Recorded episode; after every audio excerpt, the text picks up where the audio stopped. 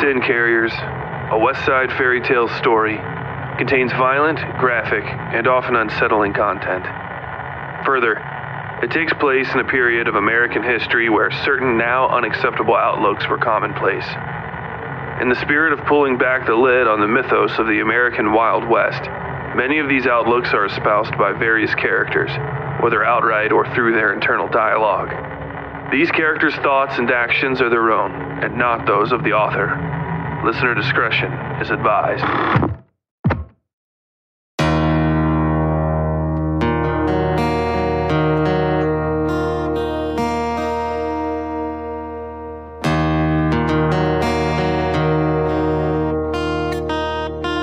Previously on Sin Carriers, Colt convinced Coakley to become an ally of convenience through those two great American mainstays, racism and misogyny.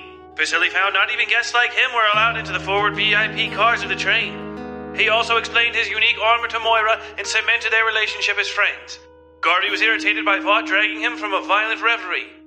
Sue and Gato shared a moment where it was clear the tall man knew more about Sue than she would have expected, including the odd cards she was given by the doomsayer. Tolliver slept fitfully following the ambush, dreaming of the rough childhood treatment he received from his brother, Gulliver. Mister Vaught informed Tolliver he was expected to dine with a Mister Belial, who awaits them in the next town. Worried about Belial's intentions, Tolliver ordered Vaught to recruit the pretty, if violent, woman working on the security detail as Moira's undercover bodyguard. We were better introduced to Miskell, Coventry, and Don Bishop, who was rooting for Miskell to pull his own rotten tooth. They and the rest of the drivers soon witnessed Sue give the boot to a rude and deserving Colt Wickless. The fracas is interrupted by another driver, Greg Cutting, preventing any further violence, though it is clear Wickless's grudge has grown perilously deep. Mister Vaught led Sue to the front of the train, where she negotiated a fee for protecting Moira with Tolliver, much to the latter's chagrin. Sue accepts, and Moira is tasked with cleaning the woman and preparing fitting clothing for Belial's reception. Bereft of her clothing, the myriad scars on Sue's body are revealed, and, in turn, so is some of her past. On this episode of Sin Carriers, Elam comes across a curio that reminds him of his painful past. Sue finds herself more comfortable than expected in the clothes she's borrowed from Moira. Vasily takes what he believes is a great personal risk. Vicky tries to make a sale and receives an invitation from an extremely odd man. Gato interrupts a meeting between Wickless and Coakley, and Garvey indulges. What new mysteries await in this odd town and the strange Lord Belial's mansion? Will our travelers be safe separated from each other, or will this distance be their undoing? With more of the wood unloaded, will its draw be lessened on those weak to its influence, or has the damage already been done? You may find the answers to these questions and more on this, the eighth episode of Sin Carriers, Town.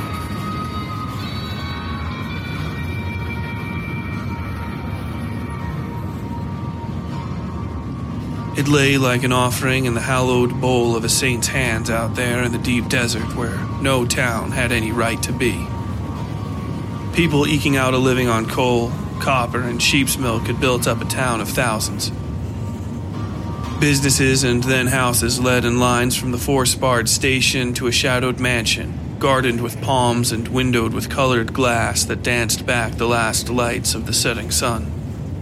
All was orange, and what was not orange was pale and dark and sooted to a frost by the roaring blast furnace set beside the tracks. Steel Forge, Coakley said, though nobody had asked. The remaining six able drivers stood paces apart along the railing outside the horse cart. Once they finished unloading, they had the night to themselves in town. A cheerier bunch might have spent these long moments staring each other into greater and greater depravities, but a stifling ugliness had fallen over each of them. "Any of yin's ever been here before?" Coakley asked. His question hadn't broken the ice, or even cracked it. The others muttered and failed to answer. "I don't even know this rail line," Garvey finally said. He had dangled his leg over the bar in front of him in his curious way, tangling up his legs and resting inside his own skin like it was a chair. The shape of him caused Coakley's hip bones to itch. "Took a junction before that last town that I don't know. Usually this route goes farther south. Or you take the north lines up in the cattle country. We're about to run smack into those mountains after this, and there's only a few passes." "Which one we headed to?" Wickless asked. His face was red and scuffed from where the woman had beat on him. He flipped a fat little bullet over and over in his hands as he spoke. "No telling," Garvey said.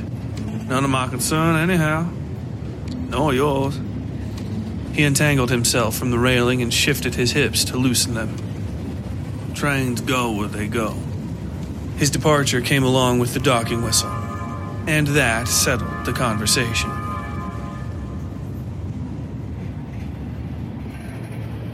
"And is there anything else I might do for you, gentlemen?" Vicky asked, flipping the notebook page up and down as though he might air out another errand for himself. The other men, Ducky, Elam, and the priest, exchanged looks amongst themselves and shrugged. "That's it as far as I'm concerned," Ducky said. The others spoke in agreement. He seemed to think of something and looked at them. "Y'all don't really mind doing our laundry together? Mine with yours, that is?" The others shook their heads and he turned back to Vicky. "That's it then," he said. Vicky smiled, looked at his list, and then scanned over top the others to Gato. The lanky man seemed smaller than normal and was curled up inside his poncho. "I suppose this is the last time I can ask you before I leave, Mister Gato. Are you sure you don't need any errands run while I'm in town?" Gato turned toward them and yawned, running a tongue over his sharp, white incisors. "What would you bring? The Gato has everything," he asked, somewhat seriously. I'm... I'm not sure," Vicky said. Gato made him terribly, terribly nervous. The arrival whistle howled and the deck shifted abruptly below him. They had arrived then. Gato looked Vicky over and then winked. "You bring me a big, fat rat then, okay?" he asked, turning over and going back to sleep. Vicky looked at him for a long second before turning back to the others, smiling and rolling the collective laundry basket over his shoulder. "Well, I'm off then," he said.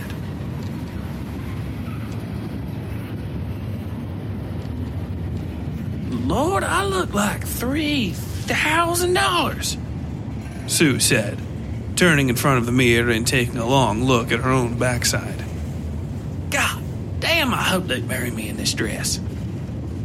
Moira sighed and bounced back and forth on her toes a few times. Sue had been admiring herself in the mirror for a good five minutes now, both with and without the hat Moira had loaned her. As she watched, Sue picked up her skirts and flipped her hat down in a low bow Moira thought would deposit the woman straight on her face. But her dip rolled into a curve and her posture opened like a flower. Her hat swung low to flutter beside her right calf. "Oh, you just called me Sue, sir," Sue said, affecting a posh southern accent. "You want to find out the rest, you need only stay interesting and available." Some of her normal posture returned and she squared the narrow red hat like a cattle rancher, lowering the front over her nose. Then she turned to Moira and the younger woman couldn't help but match her smile. "You really do look amazing," Moira said. It wasn't a lie in the least. In fact, she was almost jealous of how well Sue wore the borrowed and, until now unworn, dress. It was ostensibly a white dress, though done over with so much red affectation it seemed to grow scarlet. The bust cut a generous square across Sue's chest, where delicate crimson roses lay against her chestnut-brown skin. Her skirts fell down to her shins, draping just over the tops of the black, lamb-leather boots Moira had loaned her. They were her old riding boots, in fact, which she hadn't worn in years but had packed, just in case, on this trip.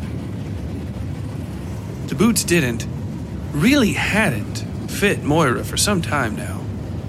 They were only a size too small, but somehow perfect for Sue. The dress, which she'd gotten in a parcel from her Uncle Gulliver and never worn, clung no less snug than a glove to Sue's body. The only thing Moira didn't have to lend was a bustier, as Sue was too small for all of Moira's undergarments.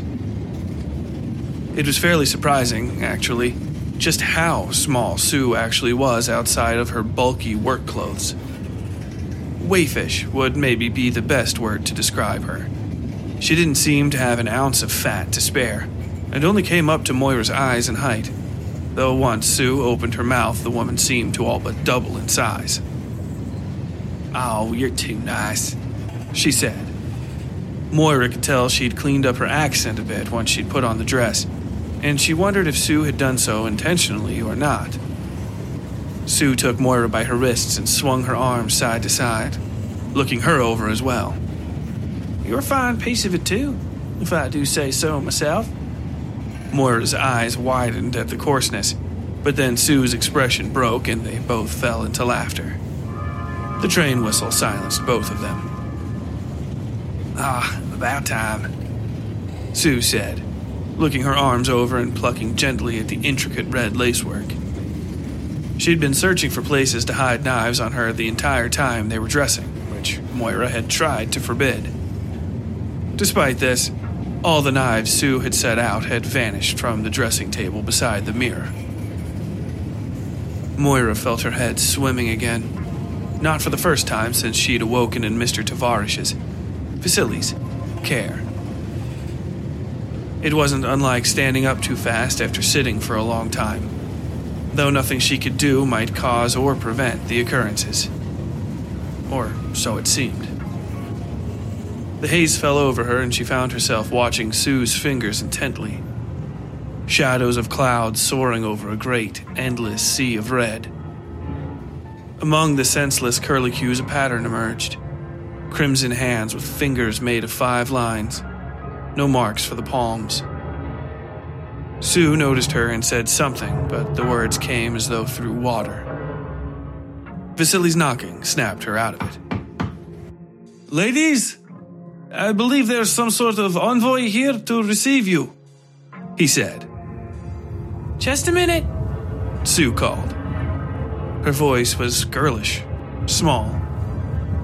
Moira watched as she fumbled about adjusting the soft linen headscarf her mother had made for her. Moons and stars and little suns patterned it, all of them shining in gold against the dark cloth. The girl's eyes were fearful, trying not to hear the conflagration building outside. The screams and the fire.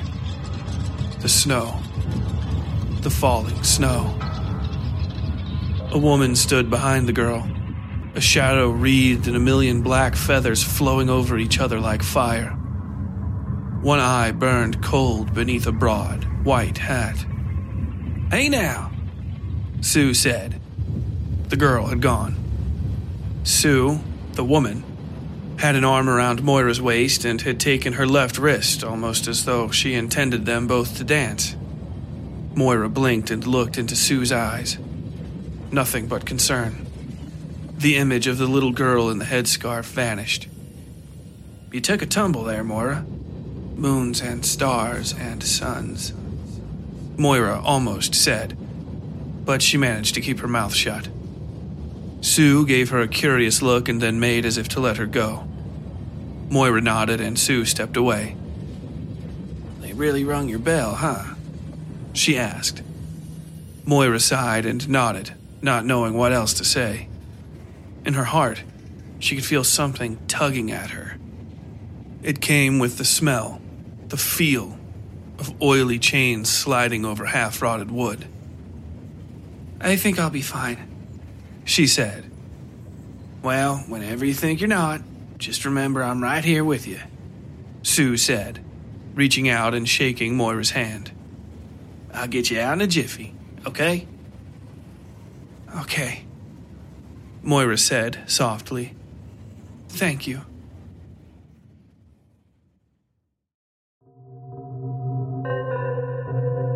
Wow, what a great story!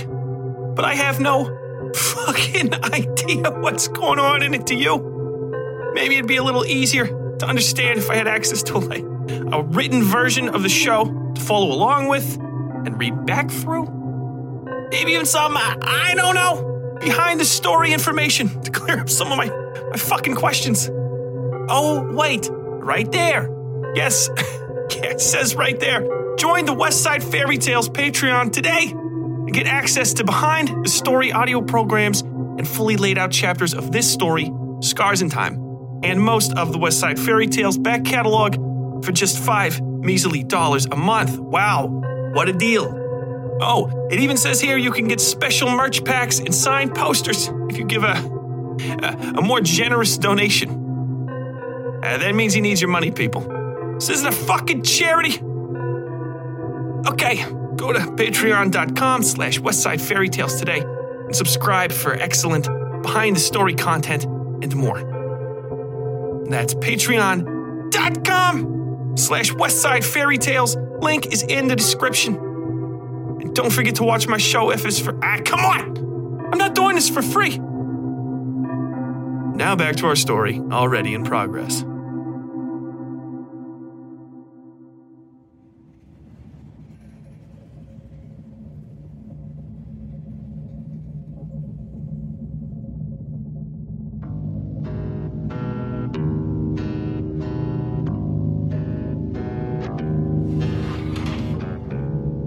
Vasily waited until the women were out in the hallway to try talking.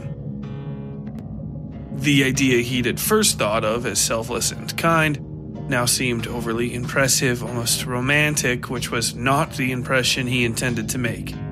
Moira was, of course, far, far too young for him in the first place and not his type to boot. She was, however, an extremely invigorating young woman and unreservedly kind. She deserves nice things, old man, he whispered to himself in his head. Some other half-formed thought tried to join this first and failed. He itched at the little envelope in his breast pocket. She will think you are trying to woo her, you ancient idiot, he continued. Moira will think nothing of the sort, a deeper, better voice said. It was his, but tinged with the chords of Yumiko's speech. She had been young as well, but he hadn't pursued her in the least. Their marriage was a joining of two rivers which would always have flowed into those cold, Arctic waters. Moira was his friend, and it was acceptable to give friends simple gifts. It's not simple, you old dog, his mind said. You worked on it for hours. It's disgraceful how much attention you're pouring on this young woman. She could be your daughter. And so you should treat her as you would a daughter, his better voice said. He dabbed sweat off his face. He could feel his entire body shaking with the effort of merely standing there. Moira smiled at him and tapped his arm twice, taking a deep breath and adjusting her hair over the black sutures in her cheek. What will you say? Huh, dog? Will you say she's beautiful and ask to tie it on her face? Will you smell her hair and let your thumb linger on her skin? You are despicable. You are a disgrace. May we all know how foolish and small and reaching you are when she rebuffs you. Vasily, now is the time, his better voice said. Moira, he blurted. Both women jumped. Fuck a duck, man, Sue said, looking around wide-eyed. She held her hand over her heart. Vasily opened his mouth and then turned and covered it, coughing. I I am sorry, he muttered. So very sorry. Uh, please forgive me. Soft hands on his elbow calmed his heart. They pulled at him, and he breathed and looked at Moira's face. Her smile was soft and kind, a perfect counterpoint to the ugliness on her cheek. He swallowed and tried to catch his breath. She nodded, needing not say anything. I made you a... Vasily said, trying to force himself not to stutter or stall. He pulled the trifle from his pocket and handed it to her. She gave the embroidered red spider and the limp white cloth a confused look. She hates it, the hurtful voice said. It is sweaty and hot with your old man body heat. It probably stinks like you. Stinks like coffee and decades of worthless thoughts. If your father was here, he'd step in to let everybody know how fucking stupid you are. Explain yourself. His better voice said, she'll understand. It's a... for your face, Vasily said. His fingers shook when he reached for her. Going to drag her into the grave, you corpse. Just breathe. Moira's expression was curious, nothing more, as he unfolded the silk and showed her. Then her eyes widened in understanding and she smiled, handed her hat to Sue, and leaned her head slightly forward. Her hair was soft and light over his fingers. Wonderful. But he felt no desire for anything other than her happiness in that moment. The tying of the cords and the second when she leaned back for him to look her over. The modified handkerchief served its purpose perfectly, a rounded kite of fabric resting just over her cheekbone and covering the marks of his amateur surgery. When it was in place, she adjusted it for comfort and looked into his eyes, sighing and smiling and giving him an unexpected hug. He felt her gloved fingers digging lightly into his arms. "It's perfect, Vasily. Thank you so much," she said, sotto voce. Only for him. Then she stepped back and allowed him to admire his work. "I don't look foolish?" she asked, turning quickly back to Sue to get her opinion as well. The other woman pursed her lips and nodded. "I'd say you look better, yeah," Sue said. She tipped her chin at Vasily. "Fine work, Doc." "Thank you," he replied, clutching his hands together to keep from shaking. He could feel the stress of this in his arms. "I am not a doctor, but, but thank you." Then he looked at Moira. "You look incredible. I am sorry I do not have a handkerchief that matches your blue dress." Her fingers traced the red threadwork of the spider. He'd used that same colored thread to hem the cuts he'd put in the cloth to make the ties and sides. It clashed beautifully with her powder blue dress and her eyes, which were now away from him and Sue as she thought something over. She smiled at nothing, and then at him, popping up on her toes and planting a quick, dry kiss on his cheek before stepping back. "I really can't say how much I appreciate it," she said. Vaught had appeared down the hall and seemed incensed the women weren't off the train yet. Sue had adopted her more masculine posture again and was talking to the little man with her hands on her hips. "Why a spider?" "Oh, uh, I am sorry," Vasily said. "I know most people do not like them, but they are my favorite creature. It is my adopted heraldic sign, I suppose." He spoke, looking at the ground, now too overwhelmed by this endeavor to look into her eyes. His simple nervousness had transcended itself into a lightness about his ears he thought might make him faint. "They are Earth's first great engineers. I love them quite dearly." "Then I will be happy to wear it," Moira said, taking up his hand and shaking it. He raised his eyes and they shared a smile. Then she was gone.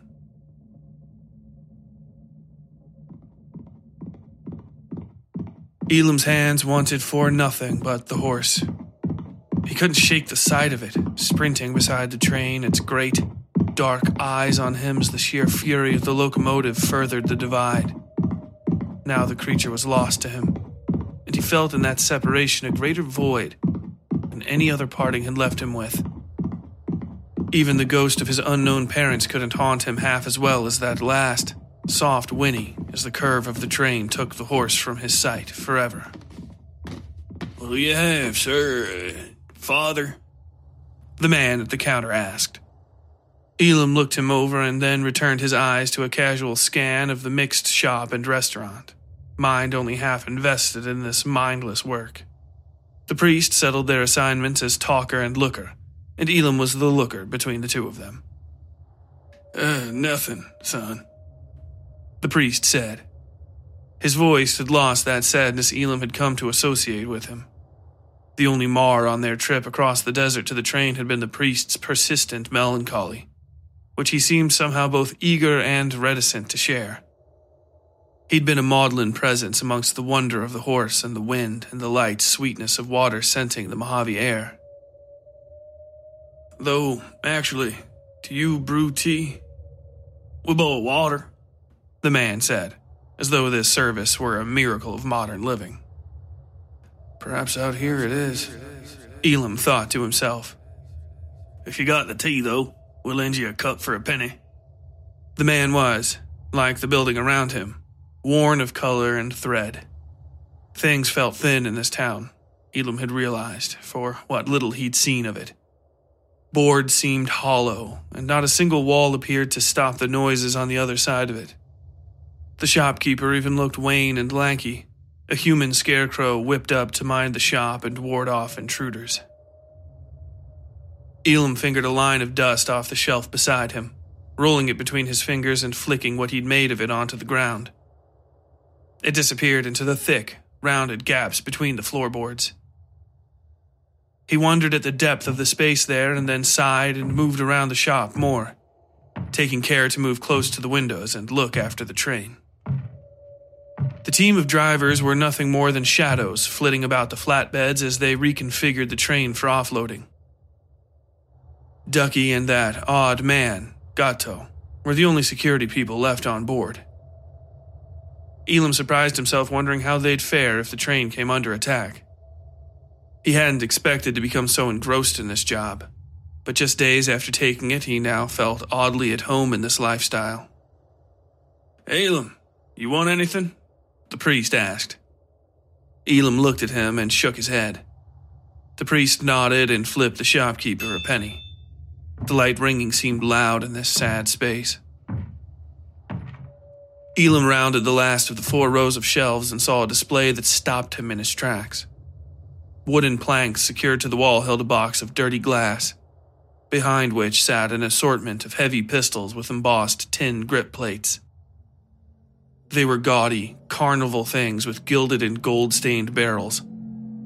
Silverwork that made his skin crawl, depicting misshapen women and animals and the like. But the one in the center stood out from the others. Blue steel oil shine caught the light and it danced in front of Elam's eyes just as it had when that idiot had come home packing a gun, so staunchly similar to this one they looked like twins. "Oh, it's the same gun, engine boy," a voice said in his head. "No doubt." His eyes narrowed as he reached toward the glass and brushed away the dust.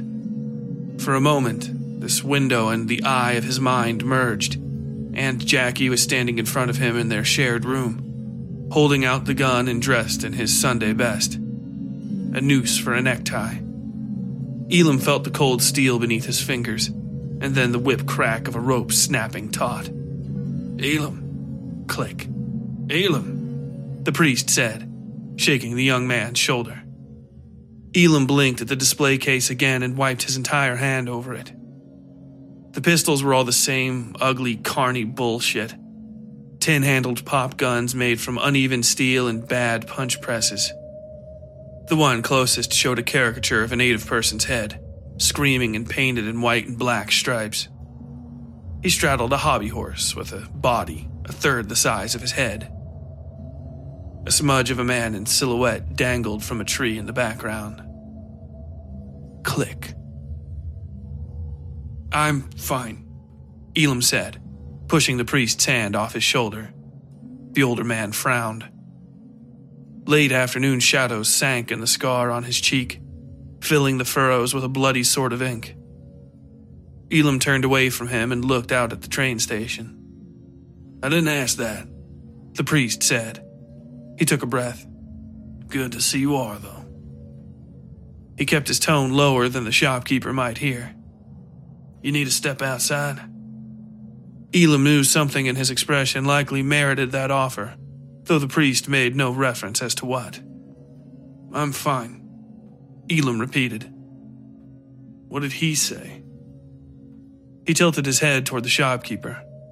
The priest looked over at the man, raised his hand, and ignored Elam's question. "How's that water coming?" he asked. The shopkeeper smiled but didn't move. The priest smiled back and ended the conversation. Voice low, he turned back to Elam, pretending as though he was also interested in the racist pistols.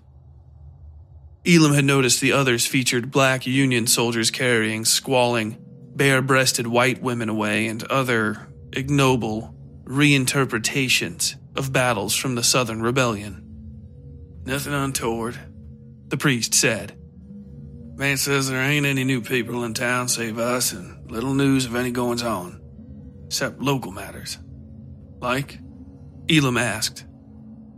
There was no fifth pistol in the case in front of him, just a set of empty, wooden display hooks and a little spot of clean where something might have been catching dust. He took a breath and adjusted his clothing, worrying at the empty spot on his own hip. "He was cagey on that front," the priest said. "Apparently they don't get much in the way of visitors, and he doesn't like to gossip." Elam pointed to the empty shelves. "I don't know what they'd be visiting for," he muttered. "Post exchange was like this too." That had been their first stop, the P X beside the rear train car. Ostensibly, they were running errands, but the priest's real intention was to find good ambush spots ahead of anybody else who might use them. They'd expected to have to blend in or come up with a good excuse to poke around, but the post exchange had been all but abandoned save for a withered post boy who dragged out a mule on the off chance they'd brought mail. The man had given the priest a look no less withering when he'd asked if the town had anything outgoing to collect. "Course not," he'd said, creaking back around to the stables, mule in tow. "Pound selection there," the shopkeeper said. He dragged his foot as he approached, seemingly unable to get his knee to cooperate. He pointed to the closest pistol, showing a noble, strong-jawed rebel holding a mortal wound atop a stack of blue-coated black men with bright red lips. Embossed letters over his head read, "Lord save me, so I might save Dixie," and a faint Confederate flag fluttered eternally behind him. "That there's General Benson Grimley, of the new Third Rifles," the shopkeeper said, puffing out his chest with pride. Elam saw the priest flinch at the mention of the name, but the man said nothing. "He came through with his boys a few years ago now, and boy, hell, they put on a show." He poked the priest in the arm. "Did you know them rebel boys never really lost the war? Corruption just ran too deep and they had to mix up their methods, fall back to truly clean out them engines and collards." "You don't see," the priest said. His voice was as low and sharp as the ringing penny he'd flipped the shopkeeper earlier. Still more, Elam could almost feel the priest flipping about inside himself, deciding on whether or not to come up heads. "Yes, sir," the shopkeeper said. "Just before his lordship came and, well, the general did put on one hell of a show. Got all the boys and men out, showed us how his third rifles rode and shot them godless heathens out the hills up in uh, Montana." The priest whipped around toward the shopkeeper so suddenly Elam thought he'd stabbed the man for how quiet he got. "You don't see," the priest said. Elam could see only his back as the man advanced on the shopkeeper. His boots hummed through the meatless floorboards. "Well, I—" the man started. Elam saw the priest's head shaking in a tidy rhythm. "No, you don't say," the priest repeated himself. The shopkeeper, as cowed as he was confused, nodded and glanced at Elam, who merely stared at him. "Let's go." Elam looked from the priest to the shocked face of the shopkeeper, shrugged, and left. Uh, hey there, folks. If you're like me, then you love a scary story. But why settle for bargain bin big box store blandness when you can get piping hot homemade horror delivered directly to your home? Support the Westside Fairytales today on Patreon, and you can get episodes like this one ad-free, as well as access to merch, ebooks, and other amazing deals. But most importantly, you'll help bring weird, original content like Sin Carriers to life. If you want more bizarre, creepy, and horrifying indie fiction, then go to patreon.com slash Westside Fairytales. That's patreon.com slash Westside Fairytales today. Now back to our program already in progress.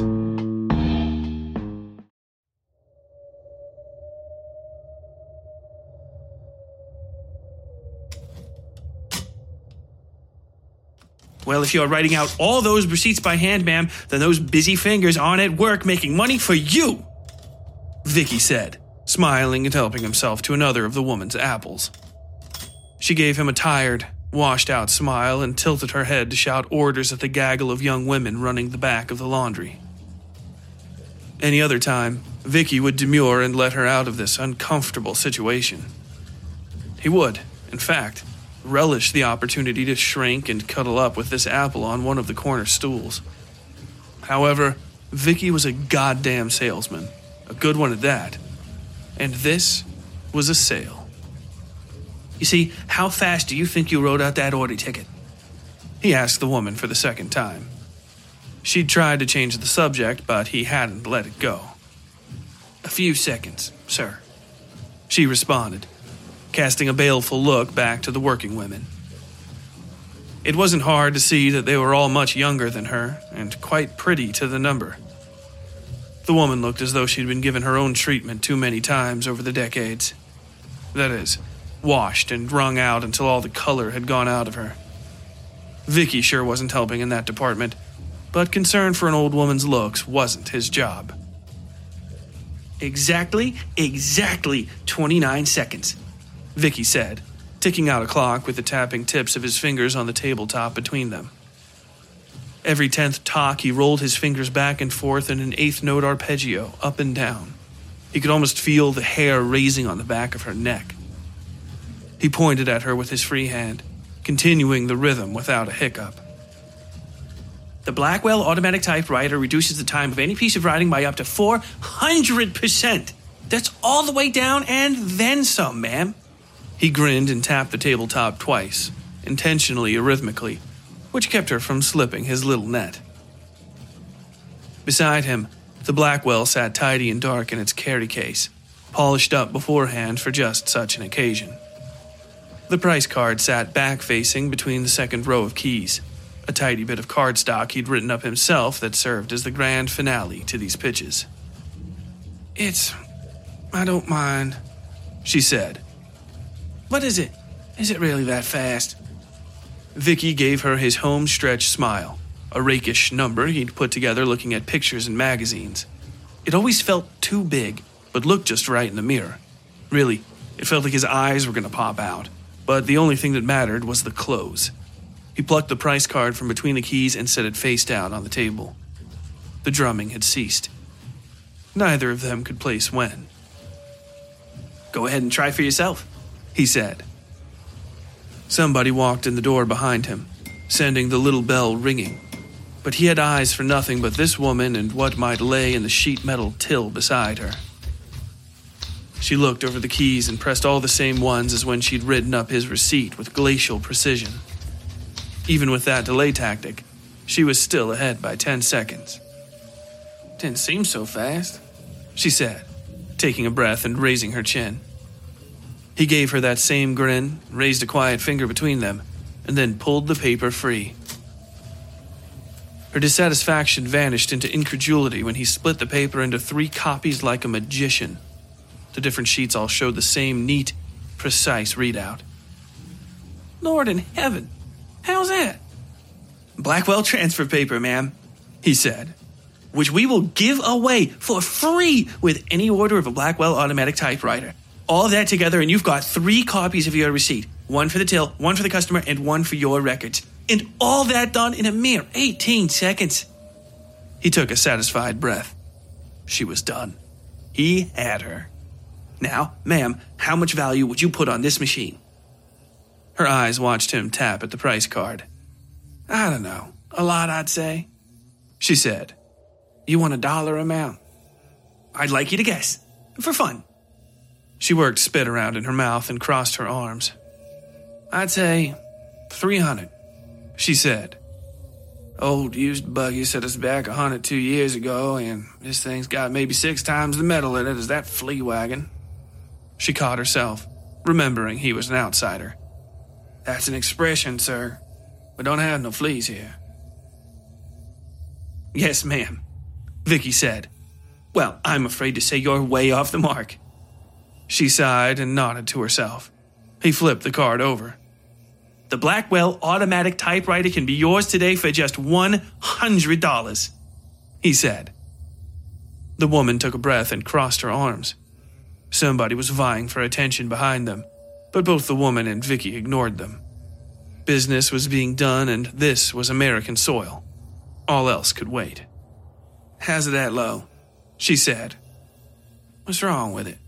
"Nothing, and that's the point," Vicky said.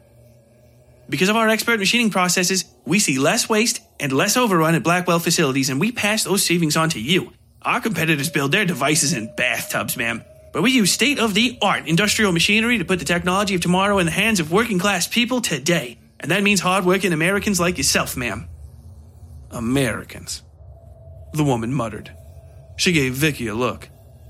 "I look American to you?" "You look like a woman with an eye for a dollar and a passion for not wasting time," Vicky said without missing a beat. "Well, we ain't got that much on hand," she said, sighing.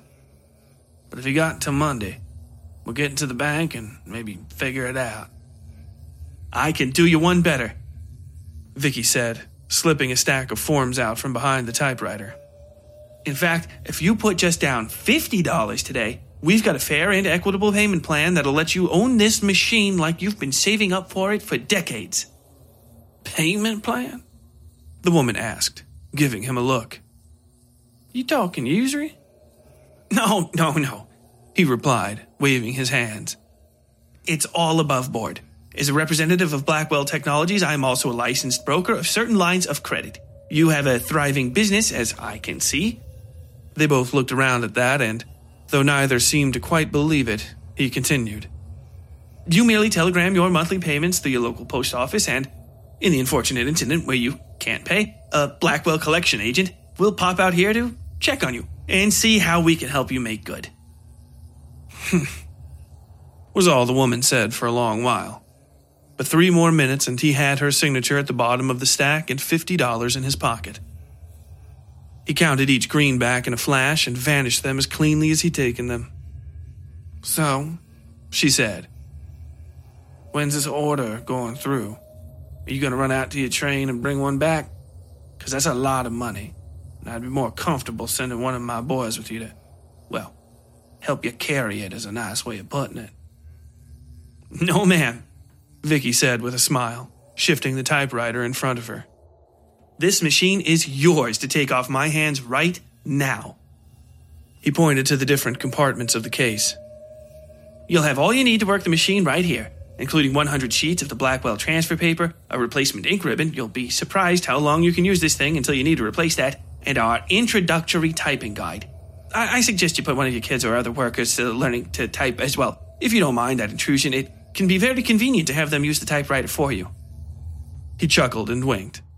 "Taking dictation from my boss is how I learned to type so good." "Say again?" she asked, and he cleared his throat.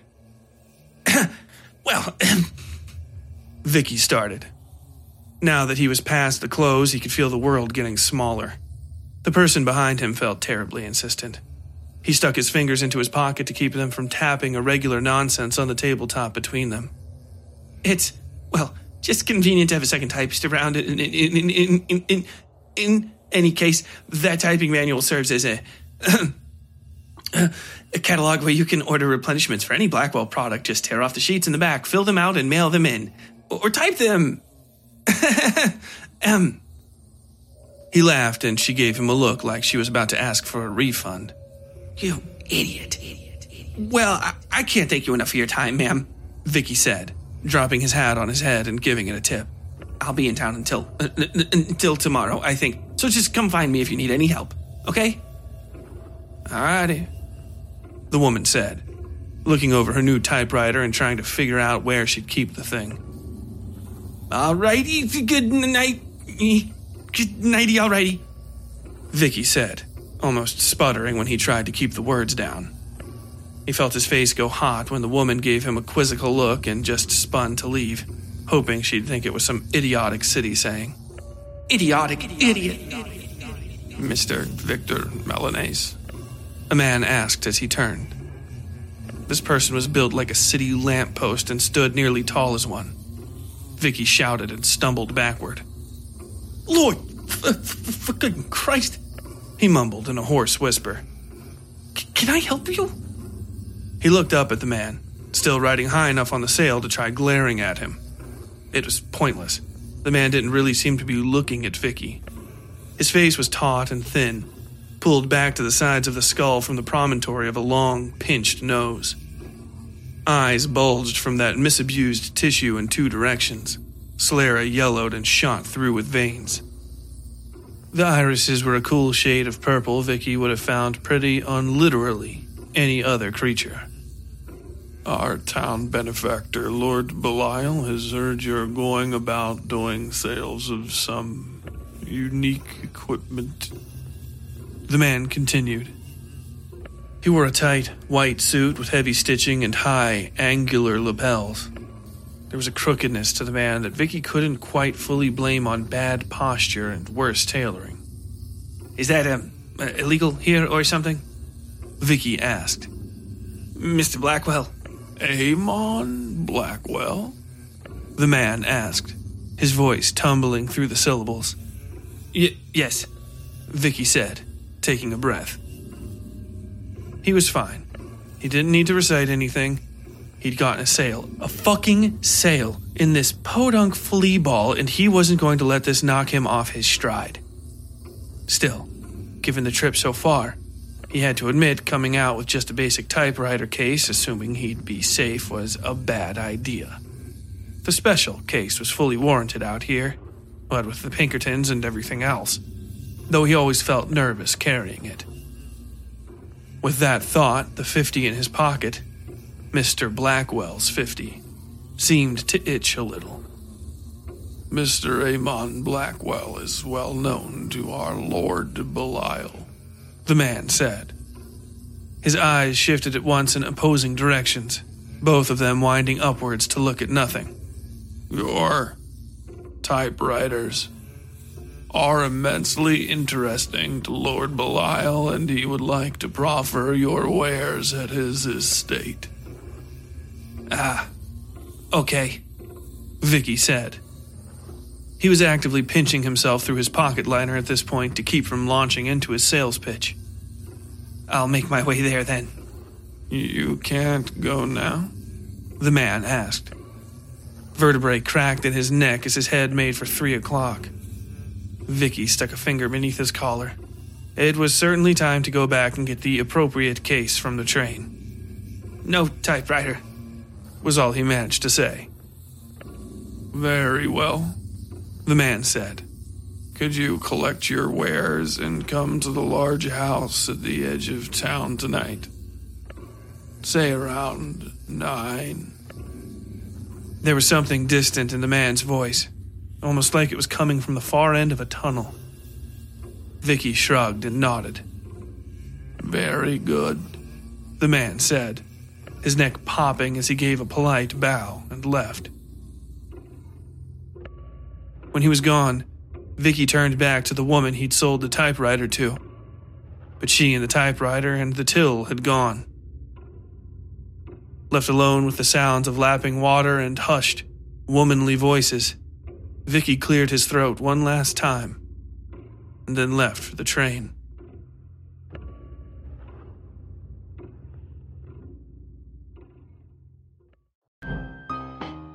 All right, all right, I'll read it, goddammit. Are you a fan of the Westside Fairytales podcast and my, my, my story, Sin Carriers? Then take a second right now, pause this episode, and take a second to like it, comment on it, or share it on your favorite social media sites. This year, we're trying to grow the Westside Fairytales like never before, and we need your help to do it. So if you have just a second, use Reddit, Facebook, Twitter, whatever the hell, and share the Westside Fairytales with the world.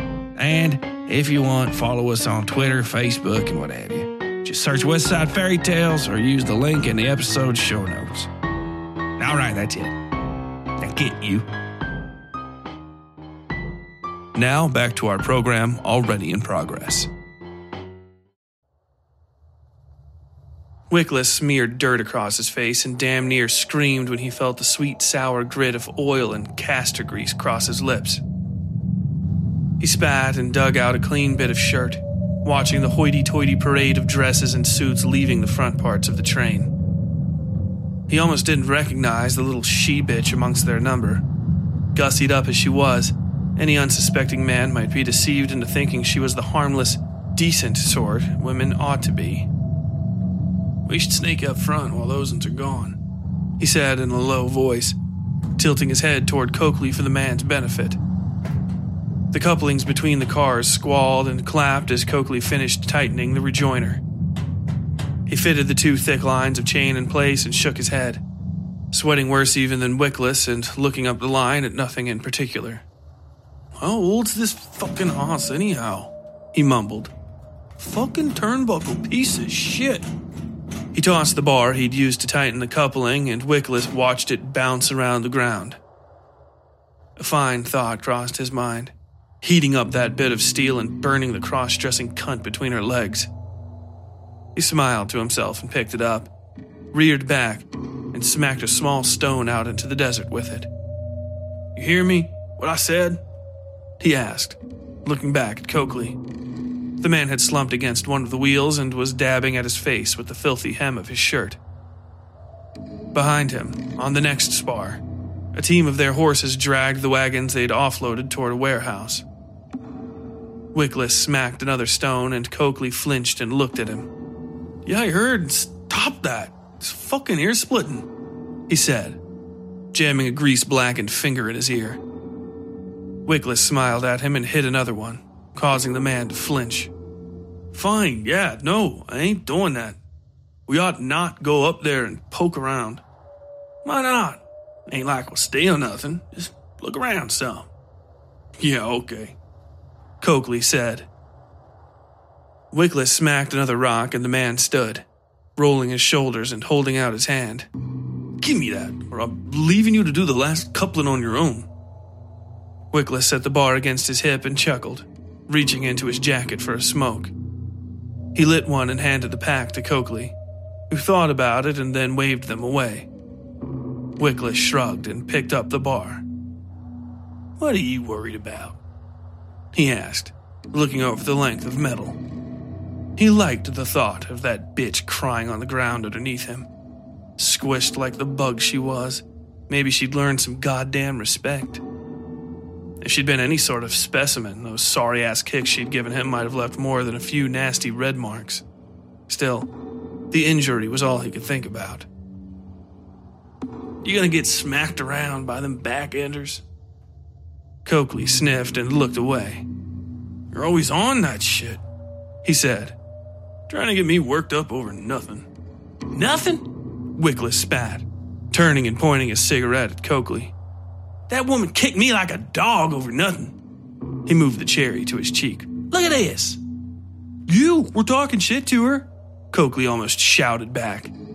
The work had exhausted them both and still wasn't done. Their lot would all be tired and grumpy until they got into town, got to drinking and tasting some local flesh. Wickless knew that, knew he wouldn't make headway with Coakley. But if the man stayed angry, he might forget about what, and then he'd be more amenable come time Wickless needed him. "So she puts a boot to me?" he said, shaking his head. "I tell you, it's going to be you next time, whipped and then put to by that little shit Vaught." Coakley sniffed and looked at the ground. "I can see him try," he mumbled. Wickless grinned. "So let's go up there and check what they got going on," Wickless said. "Worst we'll do is snag a bottle from that kitchen they got up there. Cooking wine. Rich fucks always got cooking wine somewhere."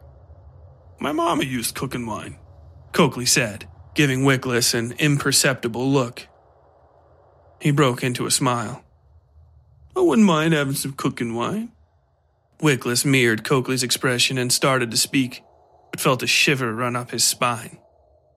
"You are talking about crimes, yes?" Gato said. Wickless nearly jumped out of his skin when he saw the shadow of the Castellano separate from the back of the horse carriage. A fat knife rolled over his fingers and popped up into the air when he flicked his wrist. I like crimes. Please, tell me about yours." Coakley had scrambled to his feet and crossed the yard to join Wickless. He grabbed the bar from the smaller man and held it at his side. "Mind your own fucking business, Mexican," he said. Gato gave them a hurt expression. "I keep telling you people no soy mexicano," Gato replied. "But you are all hard of hearing. That's common amongst common people. You can't hear well." He tapped his ear with the knife. He wasn't wearing the broad straw hat Wickless was used to seeing him in. Without it, the man struck a truly imposing figure. His hair was long and straight and cut black lines down his face and throat. His eyes were no less dark, but seemed to catch the last red lights of the setting sun. He cocked his head, frowned, and dropped down onto the dirt in front of them. "You can't hear my question?" he asked. Light danced on the edge of his blade. Wickless felt Coakley's tension beside him. "I know you are talking about crimes, and I want you to talk about them more. In front of me. You start." He pointed to Coakley. Coakley looked at Wickless, who tried to answer. "It's..." Dust rose from the dirt beside his right foot, and he knew it was the knife before he even registered Gato had thrown it. Wickless looked down and saw it buried halfway to its hilt in the rough desert soil, less than an inch from his big toe. "You do not listen," Gato said. "I asked him, so he answers." Gato loomed over them now, possibly less than half their combined weight, but freakishly tall. I, I was just joking," Coakley finally said. "I just wanted... it's nothing." He sighed and looked away like a whipped child. Wickless thought he might be sick. "See, you weren't even talking about crimes then," Gato said, bending at his waist and pointing at Coakley's face. "You are a boy whose friends get him in trouble, but if you behave and mind yourself, I think you will be fine." Seconds passed before Gato turned his attention to Wickless. "You, though, you are a boy I have met many times." He grinned. "When I was a little peasant boy, there was one who would sneak into girls' houses while they worked and smell their beds. He would take their menses rags off the drying lines and stuff them in his pants." Gato pointed at Wickless, so close he had to make a snake of his arm to do so. "This boy is you." Wickless snarled and slapped at the holster on his hip, but all he touched was leather. Gato's eyes were the moon, it seemed now. Two bloody moons floating over the train behind him. Wickless felt himself go cold and heard a light whistling in his ears as Gato raised the stolen gun between them. The Castellano smiled. "One day, this boy, he found a sick girl, and instead of smelling her mattress, he smelled her," Gato said in a low voice. "She woke up when he decided he wanted more than just a little smell. Don't move." Gato leaned down so close Wickless could feel the man's body heat through his clothes, could smell the straw-tick dustiness of him, sweat, blood beneath that, sweet and metallic. Gato pulled the knife he had thrown out of the ground and dragged it up his own thigh. Using his thumb to pull up the edge of his poncho, he revealed a stretch of pale brown skin and a dozen leather scabbards all full of heavy knives. Steel scratched the soft lambskin as he slid the blade back home. "She beat him with her fists and cut away his penis with sheep shears," Gato said. He dragged the pistol barrel up Wickless's leg and then over his stomach, scraping it across the gun belt and then slamming it down into the holster. Wickless gasped, gritted his teeth. "You try not to lose your little pistol again, okay? And don't talk about crimes." I am bored right now." He pointed to the moon, which hung low and fat over the distant hills. "You should go into town and drink to the moon," he said. "She is beautiful tonight, and I do not think many of us will ever see her again in such glory."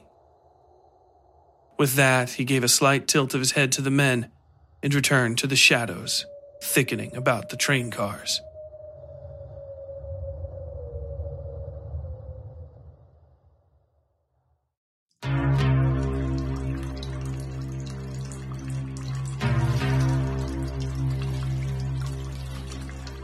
Bubbles flecked the glass and the liquid inside, warping the water-whipped kerosene shadows that fell across his hand in the soft table wood. At the root of that arm, beneath the water, the man, Garvey, had curled his body snake-like to gather all his flesh beneath the scrim of bathing waist. It eddied about his face, just below the eyes, and around his arm. He felt the rough echoes of the dragging glass as he slid it off the table. His tongue slid out and guided the rim to his lips. Garvey needed, wanted, only the muted rumble of water in his ears here in this bath. Iceless whiskey burned his throat, and he let the emptied glass sink into the water with him, up to his eyes, further. His irises were black dots lost amongst the scrim of filth and oily gray suds. The meridian between this world and his airless paradise. The washerwoman opened the door, which he felt in the base of the tub, and he rose from the water. Only the steady dripping from his body let her know he was there. She screamed when she saw him and tripped into the door. He smiled. "Lord," she said. "I knocked, sir, and then I didn't see you." The woman looked him over and blushed, averting her eyes. Garvey took the last pitcher from beside the basin and poured it over himself. Heat drew away the scrim of grease and made him feel truly naked. "I'll excuse myself." The woman tried to dart out the door. "Hey now," Garvey said, voice loud enough to make the woman jump. "Bring me that towel there first." He pointed to what he wanted even though she wouldn't look at him. It took repeating himself in a gruffer voice to get her to hop to the task. She brought it over, pinched between two fingers, eyes still looking away from him. "Wrap it around me." "Sir," she pleaded. Uh, wait, I'm not that sort of woman." Her arm shook. "I could send up one of the other girls, if that's what you want."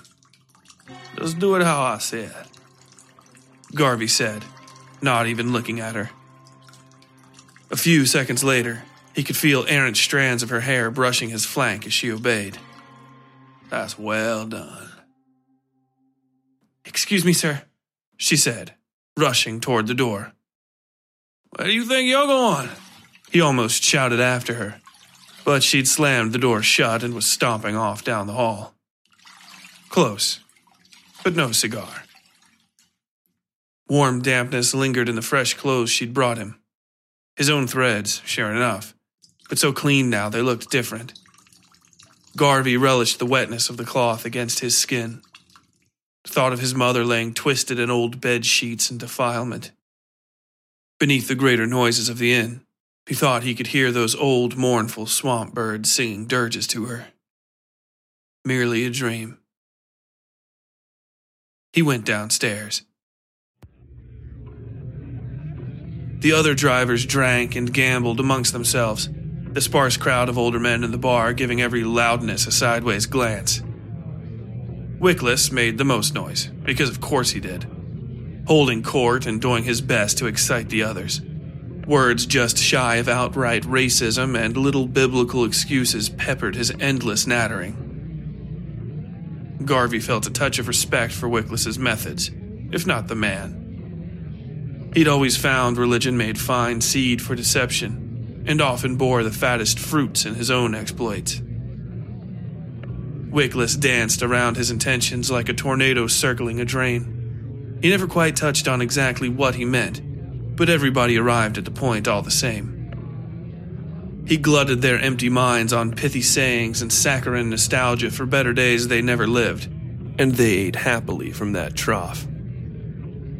Even some of the Grey Boys seemed to like what Wickless was selling. Disgraceful showings, by any measure, but none of Garvey's concern.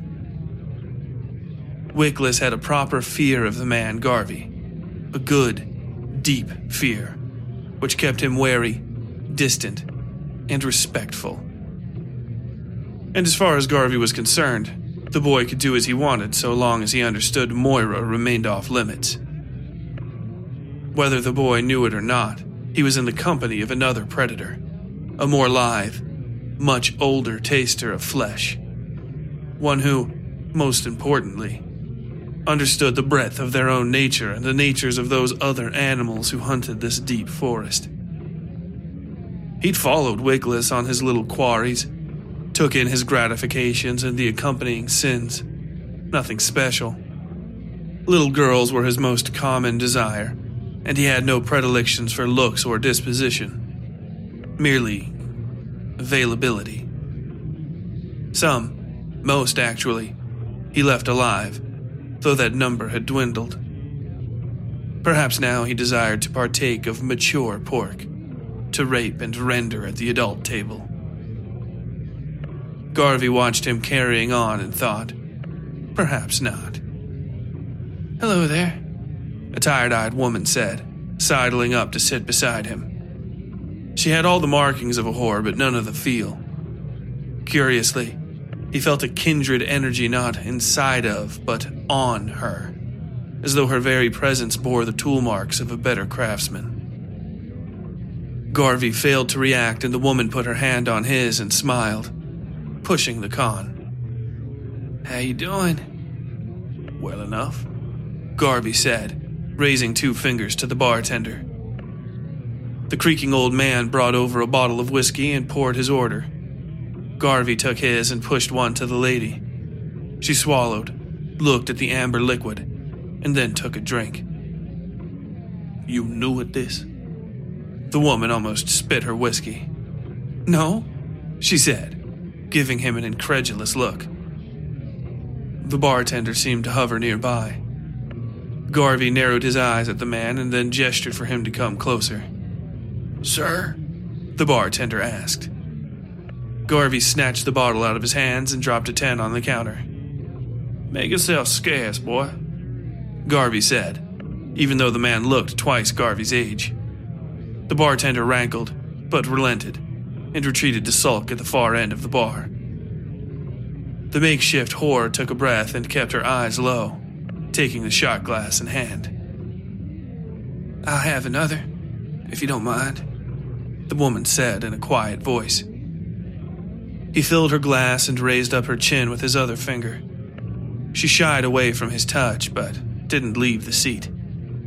She took the drink and seemed to see something on the other side of the room. Then she gave him a quick, friendly smile and rubbed the back of his hand again. "So, y'all are leaving in a few days?" she asked. She didn't have the guile to hide the deeper question. He poured her another. "Trying to skip town?" he asked, leaning in and rubbing his nose along her neck. She shivered, but he grabbed her thigh and whispered in her ear, "If somebody's watching you, you'd better play along." Breath shuddering, she leaned into him. Their faces touched, her peach fuzz softness catching and being scratched by his sun-leathered skin. "Yes," she whispered. "It's... if y'all can leave sooner, you should." "That's so?" he asked, lifting her on top of his leg. Her thighs squeezed around him, trying to keep him from pushing harder against her. "I believe you." She relaxed, though just a bit. "You in some kind of danger?" "We all are," she whispered, letting her fingers disappear into his hair. "Ooh, good on you, Garvey!" Wickless shouted from the table in the middle. Garvey withered him with a glance, but used the excuse to look around. He saw nothing but the old men, felt nothing but the woman, and the drink, and the call. His mind drifted to an image of the lonely woodpile sitting dark on the flatbed inside the foundry. Men moved around it, their faces flat and formless, no less shadowed than what lie between and beyond the motionless boards. His heart rose and sank like the tide, just thinking of the pile. He wouldn't leave here without it, he knew. "How about we go somewhere private?"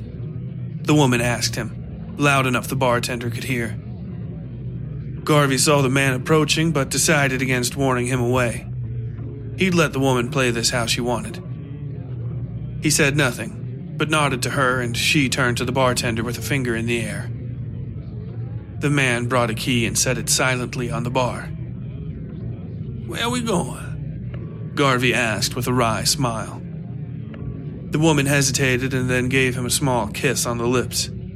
The display seemed to soothe the bartender's concern, and the old man turned his attention back to Wickless and the other idiots. All the bar's other customers seemed to be focused on them as well. Garvey felt a trill of excitement run through his body. "Just follow me," the woman said, leading him into a hallway behind the bar full of doors to individual rooms. She unlocked one, looked around inside, and then quickly shut and relocked it. Garvey pursed his lips, but followed all the same as she walked through another hallway and down a set of stairs into a dusty cellar.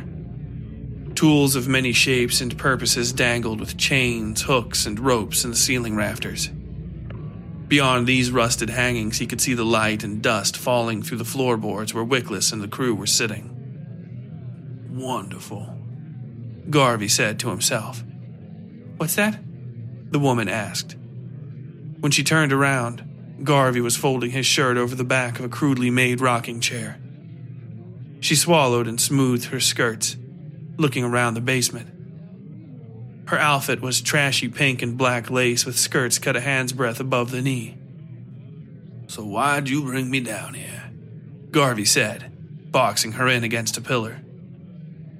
She took a breath and gave him a direct look. To... to talk," she said. Regret and desperation jockeyed against each other in her expression. "To negotiate," Garvey said. Resignation won out and she pinched at her clothes. "You went out on the train with me, right?" "Yes," she said. "Yes, sir," he replied, taking her chin in hand. "Don't fire me now." She obeyed him, though he could feel her body shaking like a caught rabbit, which is how he wanted her. But there was a first tonight, after so many decades of nights like these. He could smell her fear. It was acrid and enticing, promising, like paper on a boxed-up present. "You say, sir, and ask me a favor."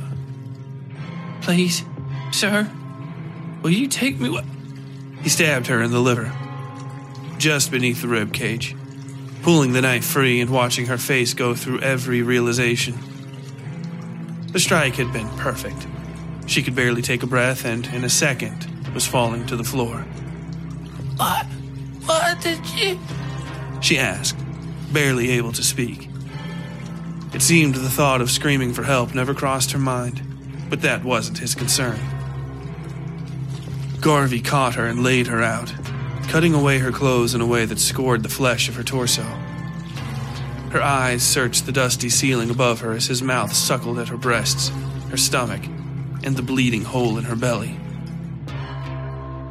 She died with his face dripping onto hers, dipping down and stroking her throat to forehead with his bloody tongue.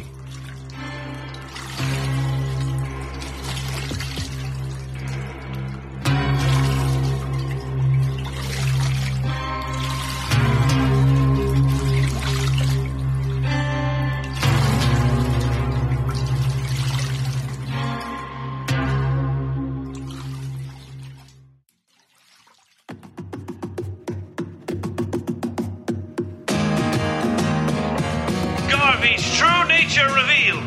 As our travelers delve deeper into this town, they'll find they can no longer ignore what motivated them to flee the West in the first place. Like a rainstorm in the desert, sudden and unexpected, they may be washed away by their own pasts. Next time on Sin Carriers, Tolliver dreams darkly of his hidden desires and ends up embarrassing himself in the process. The enigmatic Lord Belial makes his appearance and his introductions, leading Sue, Vasily, Tolliver, and Moira into his bizarre mansion. Back on the train, Ducky speaks with Gato about a cat he once knew. Their conversation is brought to a close by the appearance of strange clouds and stranger creatures on the horizon. In Belial's home, Vasily soon finds himself lost in both the queerness of the structure and the memories of his past. In town, four members of the driving crew find the locals much less welcoming as the night goes on. And, in the desert, a rider approaches. What are Lord Belial's plans for our travelers, and what greater dangers might his town hold? Are they worse than what's steadily approaching from the desert? Or is the most deadly thing stewing in a mess of its own making in a dark and lonely basement? You may find the answers to these questions and more in Episode nine of Sin Carriers, Party. And until next time, as always, stay safe out there. The Westside Fairytales is written, scored, and produced by Tyler Bell in Louisville, Kentucky. Audio processing, mastering, and original Foley provided by W S F Productions, L L C. Episode art by Yui Breedlove. All content herein copyright twenty twenty-two, W S F Productions, L L C.